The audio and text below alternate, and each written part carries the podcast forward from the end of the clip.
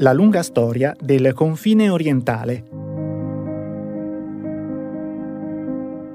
Le relazioni politico-culturali tra l'Italia e gli stati rivieraschi dell'Adriatico nell'Ottocento e nel Novecento. Questo podcast, ideato e voluto dalla Federazione delle Associazioni degli Esuli Istriani, Fiumani e Dalmati, in collaborazione con la Fondazione Ugo Spirito e Renzo De Felice, intende contribuire con una serie di approfondimenti dal valore scientifico internazionale alla costruzione di un'idea unitaria della storia dei popoli europei che si affacciano sul mare Adriatico, un mare che unisce al di là dei nazionalismi.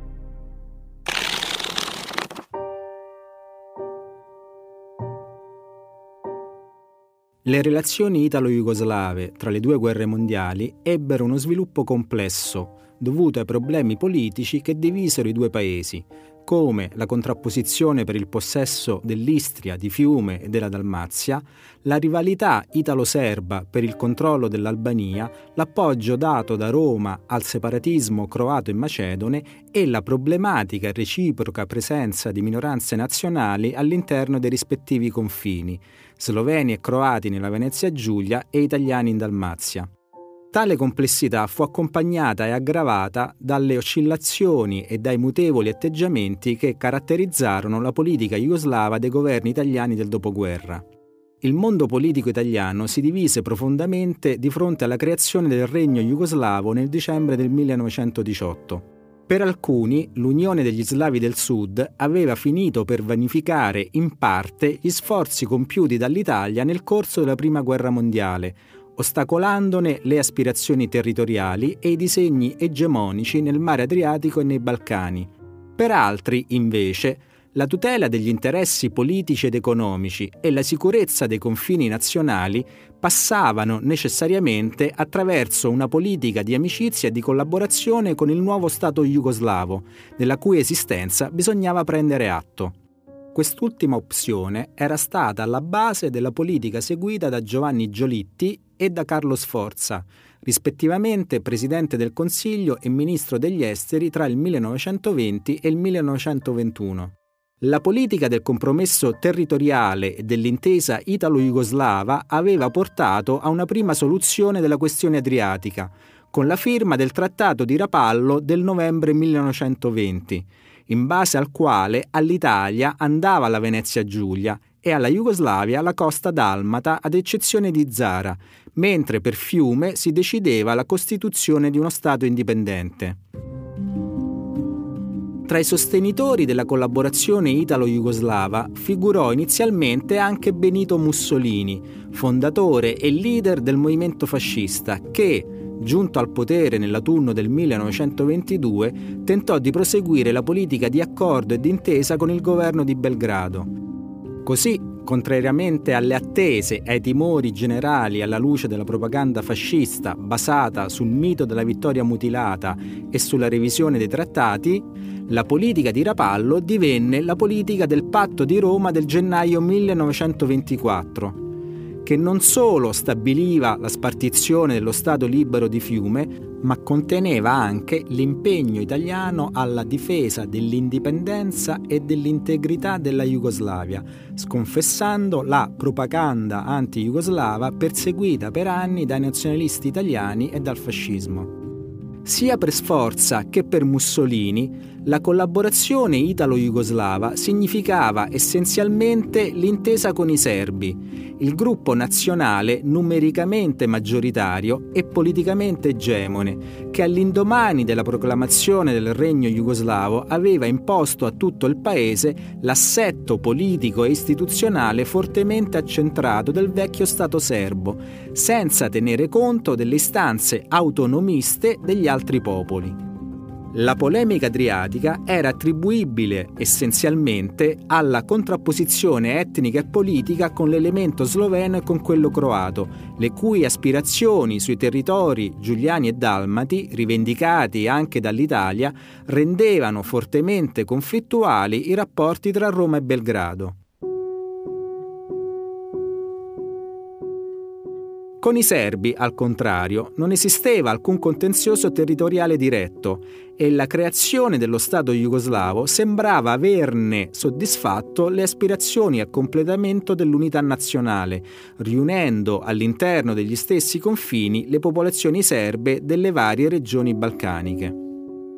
Gli impegni antirevisionisti presi dall'Italia, sia a Rapallo nel 1920 che a Roma nel 1924, rafforzarono il predominio serbo all'interno della compagine jugoslava, perché mettevano la classe dirigente serba al riparo da pressioni esterne e da tentativi di destabilizzazione interna in cambio, i responsabili serbi permettevano ai governi di Roma di realizzare in gran parte il loro programma politico e territoriale nell'Alto Adriatico, sacrificando gli interessi delle popolazioni slovene e croate.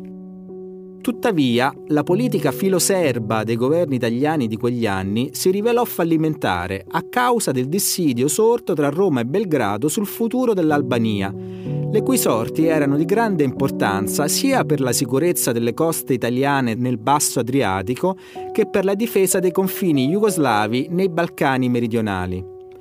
Nella seconda metà degli anni venti, la rivalità tra i due paesi per il controllo della politica albanese fece riemergere l'ostilità che aveva contraddistinto le relazioni italo-jugoslave nell'immediato dopoguerra, dando nuova forza e nuovi spazi di manovra alle posizioni anti-jugoslave ancora vive all'interno della politica italiana il regime fascista accantonò del tutto la linea della collaborazione amichevole con Belgrado e perseguì una nuova politica orientale balcanica per esercitare una forte pressione sulla Jugoslavia e farle meglio apprezzare l'importanza dell'amicizia italiana. Ne derivò il tentativo di costituire delle intese regionali tra i paesi confinanti con la Jugoslavia, con Roma come perno centrale, per accerchiare e isolare Belgrado e assicurare all'Italia una posizione preponderante nell'area danubiano-balcanica. Inoltre, per paralizzare l'azione della classe dirigente di Belgrado, si decise di far leva sulla precarietà degli equilibri interni jugoslavi e di recuperare i contatti con i movimenti separatisti croato e macedone, che avevano minato l'esistenza del regno jugoslavo fin dalla sua nascita e che già in passato avevano goduto del sostegno di alcuni circoli politici e militari italiani. Tuttavia, l'inadeguatezza politica ed economica dell'Italia e l'estrema difficoltà nella costruzione delle intese regionali che avrebbero dovuto mettere insieme paesi revisionisti e antirevisionisti come Ungheria, Romania e Bulgaria o divisi da contrasti difficilmente sanabili come Grecia e Turchia, decretarono il fallimento della nuova politica orientale così come non diede grandi risultati il sostegno ai separatisti croati e macedoni. Il movimento macedone, diviso da lotte intestine, perse rapidamente di importanza, mentre la politica di appoggio al separatismo croato si concretizzò soprattutto nell'ospitalità data ai fuoriusciti croati, gli Ustaša di Ante Pavelic. All'epoca, però, il gruppo di Pavelic era minoritario rispetto al più ampio movimento croato, al cui interno era preponderante il ruolo del partito contadino, diffidente della politica italiana, più propenso a soluzioni autonomiste o federaliste e intento ad agitare lo spauracchio del separatismo solo per fare pressione su Belgrado. Fu così che a Roma si decise di riconsiderare la politica nei confronti della Jugoslavia e avviare una fase di distensione nelle relazioni bilaterali, con l'obiettivo di favorire la conclusione di un'eventuale intesa e il rilancio della partnership adriatica. Dalla decisione presa per espressa volontà di Mussolini e del ministro degli esteri Dino Grandi ebbe origine l'iniziativa che, tra fasi alterne e battute di arresto, impegnò la diplomazia italiana dal 1930 al 1934 nel tentativo di arrivare ad un accordo con il governo di Belgrado. Il lungo protrarsi di questa nuova fase dei rapporti italo-jugoslavi fu dovuto essenzialmente all'impossibilità di dare una soluzione soddisfacente per entrambe le parti al problema albanese che continuò a costituire il principale motivo di contrasto a causa dell'intransigenza italiana nel chiedere a Belgrado il riconoscimento della prevalente posizione italiana in Albania e dell'altrettanto intransigente contrarietà jugoslava a prendere atto del vantaggio acquisito dall'Italia negli affari albanesi. Altro motivo di divisione e di insuccesso delle trattative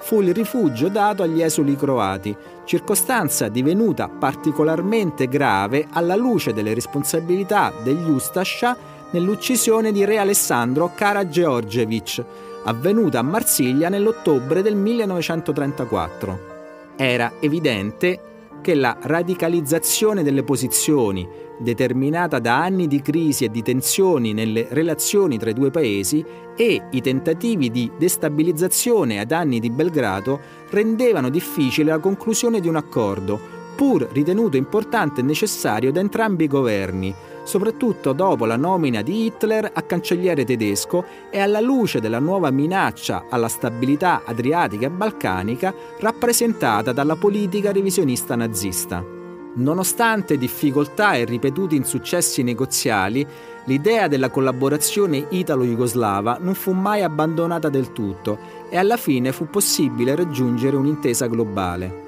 Nel marzo del 1937 a Belgrado venne concluso un accordo ampio e articolato, con cui i due governi affrontavano tutte le materie che dalla seconda metà degli anni venti erano state motivo di tensione tra i due regni confinanti. Dal rispetto dell'integrità territoriale e dalla non ingerenza nei rispettivi affari di politica interna alla politica attuata nei confronti dell'Albania, con il riconoscimento del principio della collaborazione bilaterale negli affari albanesi e il venir meno di qualsivoglia diritto esclusivo italiano nella difesa dell'indipendenza albanese, sino al trattamento delle minoranze slovene e croate in Italia.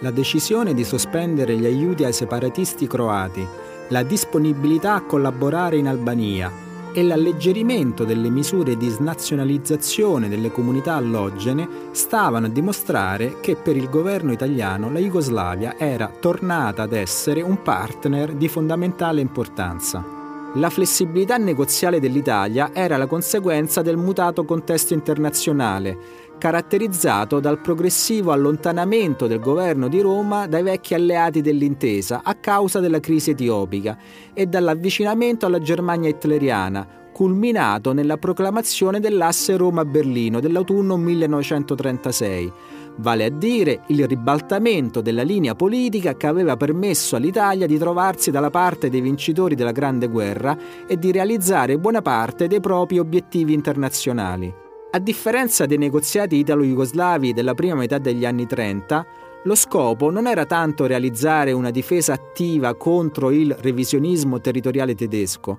quanto stabilire una comune azione italo-jugoslava per avere maggiori peso e forza nei confronti del nuovo, ma sicuramente scomodo e difficile amico, la Germania di Hitler. La rinnovata amicizia con Belgrado avrebbe dovuto costituire la dote portata dall'Italia nell'asse con Berlino per rafforzare la posizione strategica del regime fascista di fronte alla strapotenza tedesca, senza alterare però l'amicizia con la Germania, una sorta di asse orizzontale che avrebbe dovuto equilibrare i rapporti dei due paesi adriatici con Berlino, dando alla politica italiana e a quella jugoslava quella forza che, singolarmente presi, i governi di Roma e Belgrado non sarebbero stati in grado di avere. La prospettiva della politica italiana era totalmente cambiata. Il disegno non era più l'occupazione dello spazio politico lasciato dall'Austria-Ungheria nella regione danubiano-balcanica, come tentato nel primo dopoguerra e per tutti gli anni venti, ma la costruzione di una difficile cogestione di quello spazio insieme alla Germania di Hitler. La strategia di contenimento delle mire tedesche e di difesa dell'autonomia rispetto a Berlino fu presto vanificata dai colpi di mano e dalle realizzazioni politiche e territoriali del Terzo Reich, che sottolinearono il velleitarismo delle ambizioni mussoliniane e fasciste. Di fronte all'Anschluss e soprattutto di fronte allo smembramento della Cecoslovacchia, il capo del governo italiano si convinse che l'egemonia prussiana in Europa era ormai stabilita e che una coalizione delle grandi potenze europee, compresa l'Italia, avrebbe potuto frenare l'espansione germanica ma non ributtarla indietro. Mussolini decise quindi di mettere da parte ogni progetto di asse orizzontale e di allearsi direttamente con Berlino, firmando il patto d'acciaio del maggio 1939 e schierandosi definitivamente dalla parte della potenza egemone, nella speranza di tenere la Germania lontana dall'Adriatico e dai Balcani, aree destinate a costituire il futuro spazio vitale dell'Italia fascista. Oltre a legare strettamente il proprio destino a quello del regime nazista e a inseguirlo nella realizzazione di disegni espansionisti e imperialisti, il capo del governo italiano decise di fare definitivamente a meno dell'amicizia e della collaborazione con la Jugoslavia, riprendendo i contatti con il separatismo croato e procedendo all'annessione dell'Albania nell'aprile del 1939, senza il coinvolgimento di Belgrado e al di fuori dell'intesa del 1937. L'ennesima svolta della politica jugoslava di Mussolini era determinata anche dalla caduta, nel febbraio del 1939, di Milan Stojadinovic, presidente del Consiglio e ministro degli esteri dal 1935, artefice del riavvicinamento politico ed economico alle potenze dell'asse. Mussolini tornò a diffidare della politica jugoslava, considerata ormai del tutto instabile e inaffidabile, perché l'uomo che più si era impegnato per rilanciare l'intesa con l'Italia era stato allontanato dal potere, proprio per l'eccessivo allineamento ai governi dell'asse, poco gradito ad alcuni ambienti politici e militari jugoslavi. Fu così che il capo del fascismo, come aveva già fatto nella seconda metà degli anni venti, tornò ad agire unilateralmente nella politica balcanica e adriatica, senza tener conto degli interessi jugoslavi, anzi contro di essi, dando inizio all'ennesimo periodo di tensioni sfociate, come è noto, nella tragedia dell'aggressione nazifascista alla Jugoslavia dell'aprile 1941. Avete ascoltato un episodio della serie podcast La lunga storia del confine orientale, le relazioni politico-culturali tra l'Italia e gli stati rivieraschi dell'Adriatico nell'Ottocento e nel Novecento. Un podcast della Federazione delle Associazioni degli Esuli Istriani, Fiumani e Dalmati, per la collana La storia del confine orientale in podcast, realizzata con il contributo della legge 72-2001 per gli interventi a tutela del patrimonio storico e culturale delle comunità degli esuli italiani dall'Istria, da Fiume e dalla Dalmazia. Il podcast che avete ascoltato è stato scritto e letto dal professor Massimo Bucarelli. La ripresa audio è di Osteria Futurista. La produzione è di Pensiero Visibile e Storie Avvolgibili.